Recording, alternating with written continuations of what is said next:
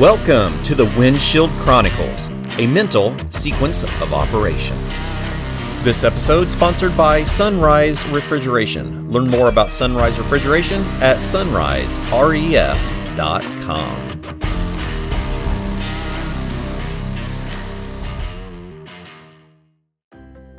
Dennis Soukup, thank you for joining us once again. Let's dive a little into building and designing a box. Ah, Clift, walk-in box is one of my favorite things. Something I love to do every day. Uh, even my guys are amazed. I just went out and finished a big 42-foot uh, long glass door box for a, a, new liquor company here in Las Vegas, and nice. and I love sizing and designing walk-in boxes. So I think one of the most important steps is first off you got to meet the customer. You got to right. know understand the your needs. audience. Know the customer. What is he doing? What's his business? How is he going to use this box?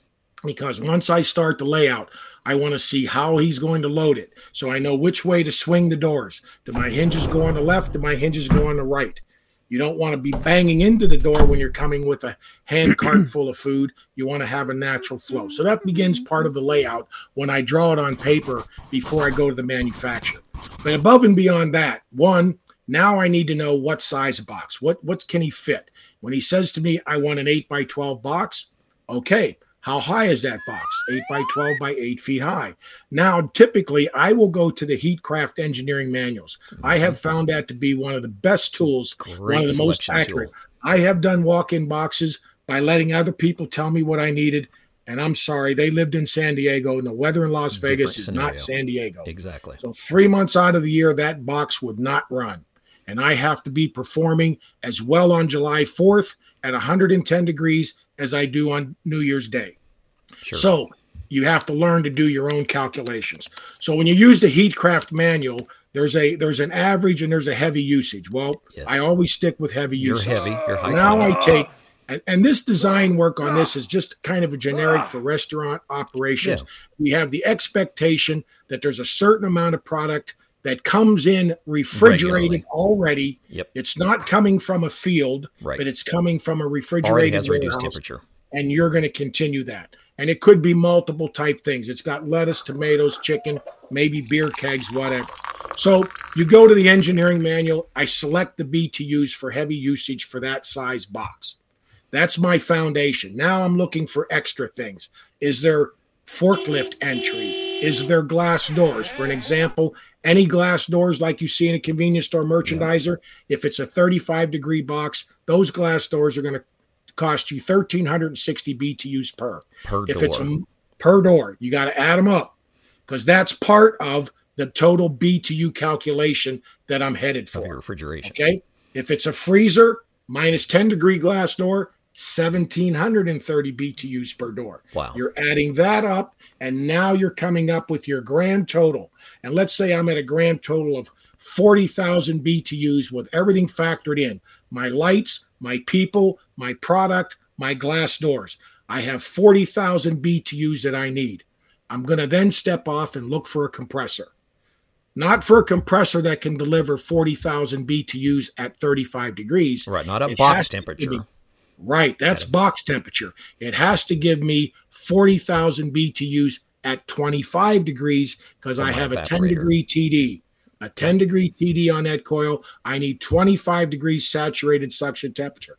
That step causes most people to miss the mark because when they do that and they miss that 10 degrees, right. they can't get that box below 40 degrees or 45. Exactly. That's the first step mistake that was made. Now, I'm going to have to continue to interview the customer and find out where does he want that compressor? Is it going is it inside the building right. on top of the Is box? conditioned? Is it in the sun? Right. Facing when he north, says to me, south? "Well, no, I need it to be on the roof of the building." Well, the other important factor you need to know is I need that forty thousand BTUs, no matter what the temperature is outside. Right. And I know now that when I go outside, the AHRI manuals are going to dictate that those BTU calculations are based on 95, 95. degrees. So first off, the three months in Las Vegas doesn't work in Las Vegas, 110, right? I am well beyond the 95. Right. The deregulation factor for that is six percent for every 10 degrees beyond above 95. Rating, above 95. So now my yeah. 40,000 has been dropped by 12 percent. Right. This could cause me to degrees. select the next size bigger compressor. Okay. Because I still need the 40,000 downstairs is not changing. box. Exactly. The box BTU load is given. That is not changing. That's based on size, product, size, product, and other other heat load factors, lights Exactly. and doors. That is not going to change. The weather outside may, but I still need to deliver that 40,000 our cooling BTU. capacity is still going Correct. to maintain. The next thing you want to make sure of is when you have calculated out to your worst case scenario. Let's say it's that 110 degree day Yep. is my worst case. I can't ever let my compressor output become smaller than the evaporator. In other words, if I let that compressor on 110 degree days slip to 38,000 BTUs, my evaporator is based at 40,000. I have just starved my evaporator. I by reducing the, the capacity of my outdoor unit. The two things that Okay. technician is always looking for in setting superheat is he flooding or is he starving the evaporator? Exactly. And he has to adjust expansion valves accordingly. When you have starvation built in, you can't fix it. You So are starving.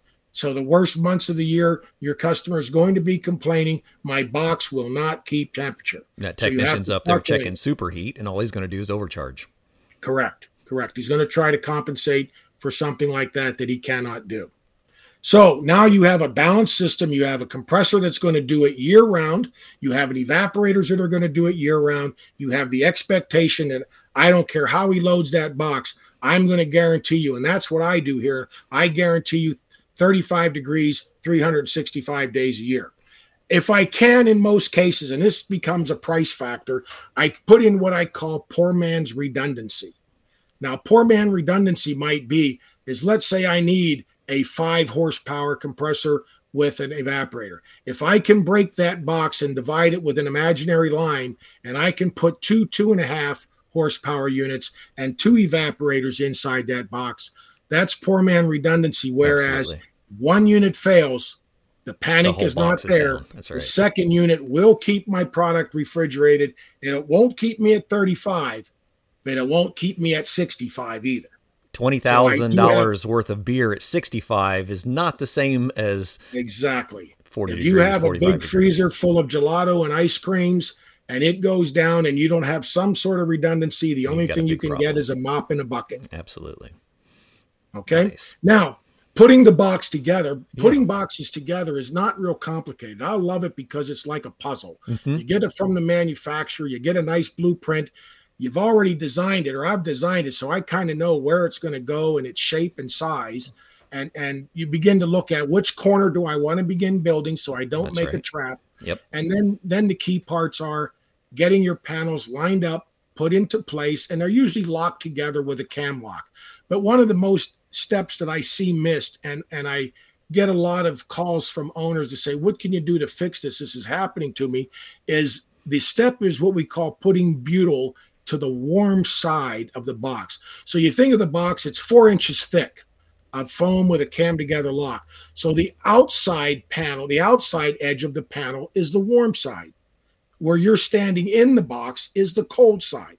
So you draw a line of butyl caulking from top to bottom on that panel before you squeeze it together and lock it.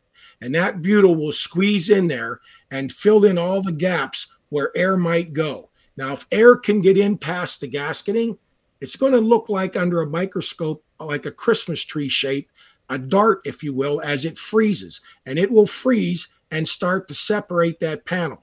The more it separates it, the more air that gets in. And it starts to compound itself to where it actually will destroy a box. And I've seen owners, I'll thaw it out and they'll put silicone over it. It's not going to fix it. The air is still going to get in there. And that's the step that I most often see. They think you can just lock it together and the gaskets will take care of it. There's a fine line in the instruction manual that says apply butyl to the warm side. If you have a floor, you have to think about it. The warm side is the part that's touching the concrete, not the part you're standing on. Right. If it's the ceiling, it's the warm side is the top of the box, not the part you're looking at when you're in it. And it's tedious because you got to have one guy I have on my crew. He's got the gun and the tubes. And as the panels, we stand them in place. We step back a second. He draws a bead of caulking, and then we lock it together and, and squeeze it together so you now know no air can penetrate from the warm side and get in to the box. If you tried to do it on the cold side, that four inches, that air is going to come in into that four inch space and be right up against the internal side of the box. And possibly so, introduce moisture into the foam area in between the panels. I've seen that here. And, and it does. Over a period of time, it separates, it destroys, and it ruins the panels. Absolutely. So, key things there BTU sizing. Make sure you know the customer, know the BTU loads, don't leave anything out.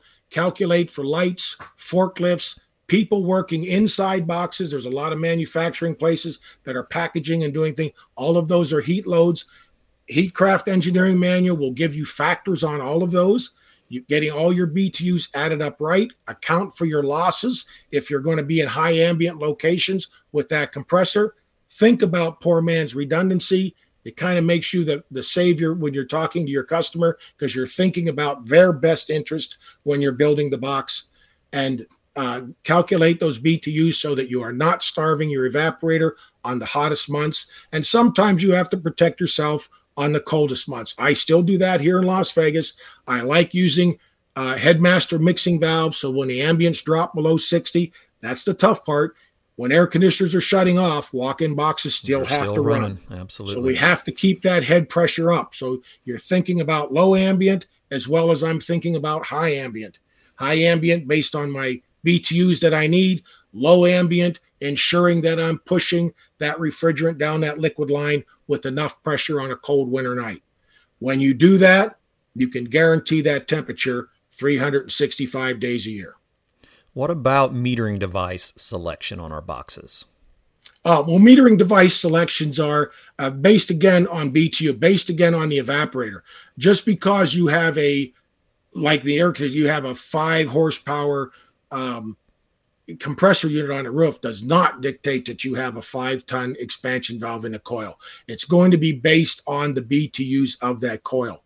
Uh, t- I got to tell you today, things are so much, there's so many new controls. We use a lot of this KE2 Therm thermostats that have built in defrost capabilities for medium temp boxes.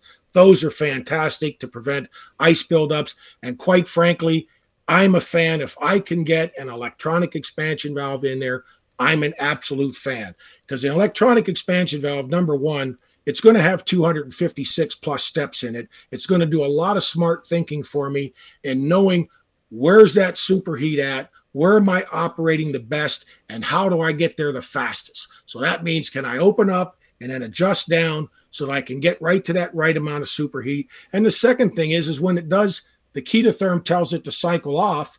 In today's code, it's going to pump down, saving me from having to have a solenoid valve, and then allow my fans to switch to a low speed, saving energy, meeting the 2020 walk in box code. So, electronic expansion valves, my favorite. You can't go wrong there. And, and when you communicate that with some smart technology, two speed fans, KE2 Therm thermostat, programmable defrost for even medium temp type units, never getting that complaint of an iced up coil absolutely the way to go. Expansion valves, either way, BTUs based on a coil, not horsepower based on a compressor. Awesome. Dennis Soukup, thank you so much for your time once again. We sure appreciate you being here with us. Awesome. Glad to be here, Clifton.